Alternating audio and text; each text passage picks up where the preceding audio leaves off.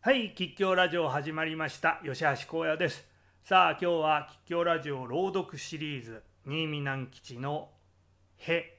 その第3回でございます。前回の続きから始めていきたいと思います。それでは早速参りましょう。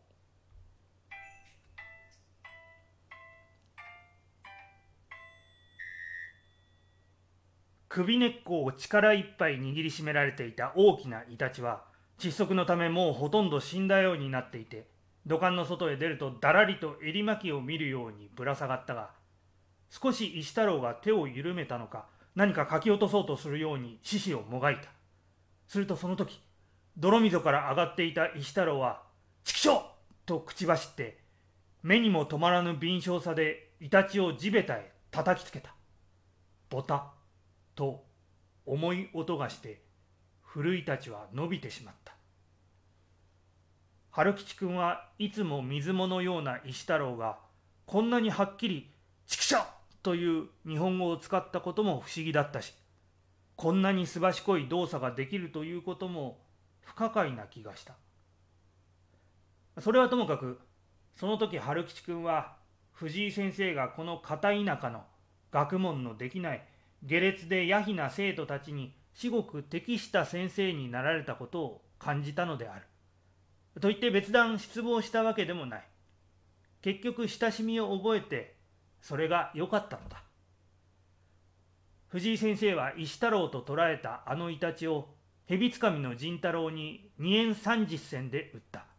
その金で小遣いのおじさんと一杯やったという話を23日して春吉くんはみんなからただ面白く聞いた先生はまだ独身で小遣い室の隣の宿直室で寝起きしていられたのである。教室でも先生が変化したことは同じことだった。坂市くんや言語兵衛くんや照次郎くんなどが知らない文字を鵜呑みにして読本を読んでいっても最初の頃のように「ええと優美に咎めるようなことはされなくなった。年寄りの喘息持ちの石黒先生と同じように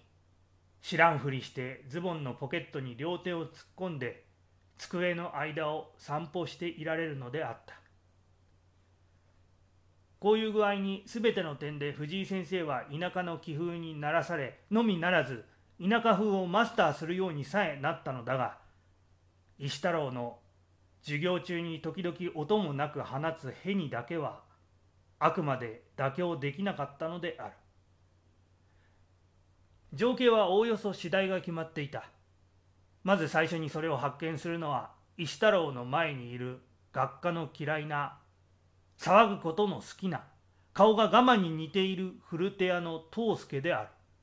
彼は先生の真面目なお話などいささかもわからないのでどんなにクラス全体が一生懸命に先生の話に傾聴している時でも「あ草!ああと言い出す。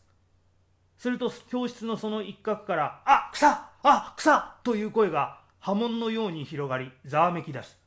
すると藤井先生は慌ててハンケチを胸のポケットから出す。あまり壮卒に取り出すので頭髪をすく小さい櫛がまつわって飛び出したこともある。ハンケチで鼻をしっかりと押さえ。鼻声で、窓を開けろ窓そっちもこっちもと、下知なさる。それから南の窓際へ歩いて行って、外の空気を吸うために、ややハンカチをお話になる。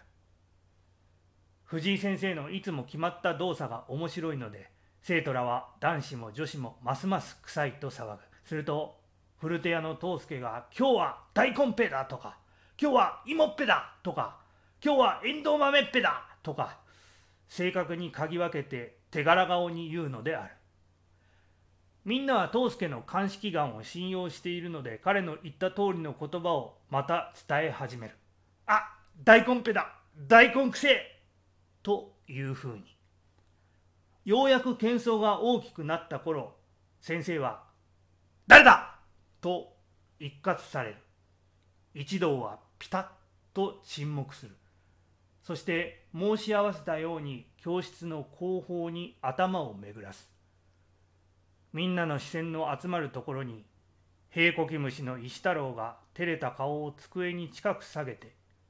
左右に少しずつゆすっているのであるその静寂の時間がやや長く続くと「石だ石だ!」という声が今度は誰言うとなく石太郎より最も遠い一角より起こってくる藤井先生は黒板の裏側にかけてある竹の鞭を持ってつかつかと石太郎のところへ行き「いい加減にしとけ!」と鞭の柄で石太郎のこめかみを小づかれるその時は先生も石太郎と協力して取った古いたちの代で一杯いけたことは忘れていられるように見えるのであるこういう情景はもう何度繰り返されたかしれないいつもハンデを押したかのごとく同じ順序で。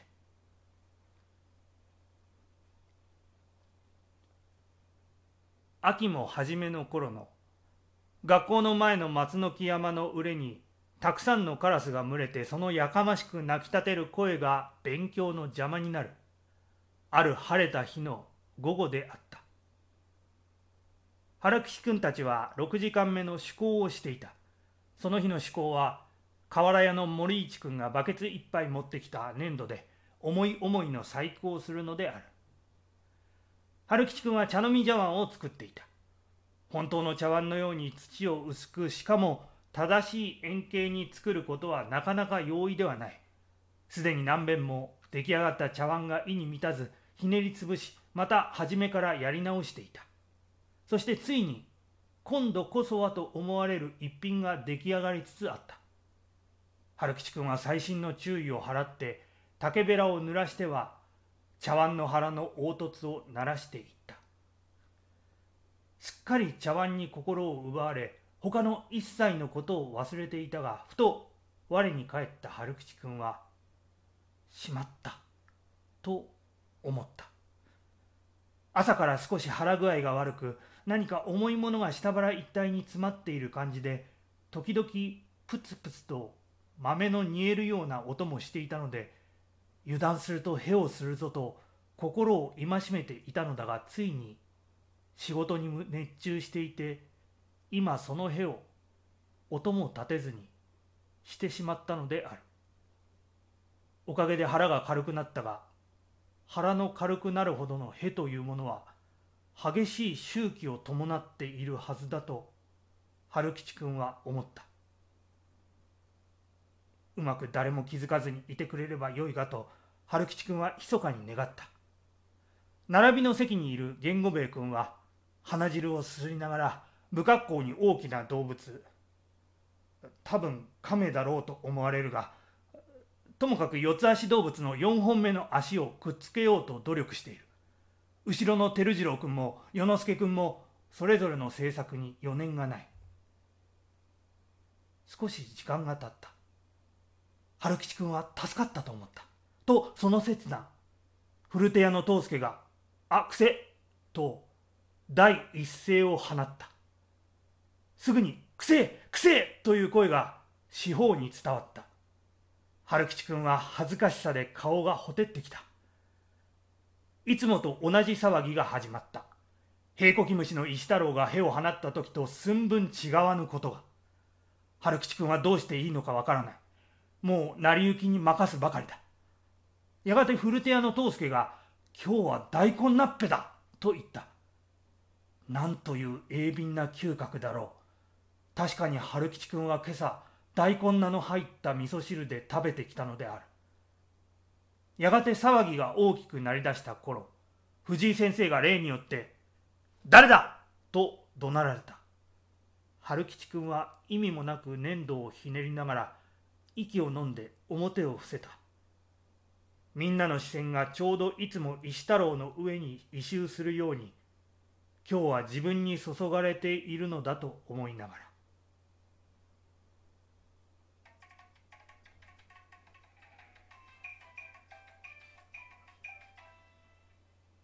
はいということで今日はここまででございます。はあ大変なことになってきましたね。春吉くんピンチでございますね。さあここからどのように展開していくのか、えー楽しみでございます、えー次回をお楽しみにということで今日はこの辺でさようなら。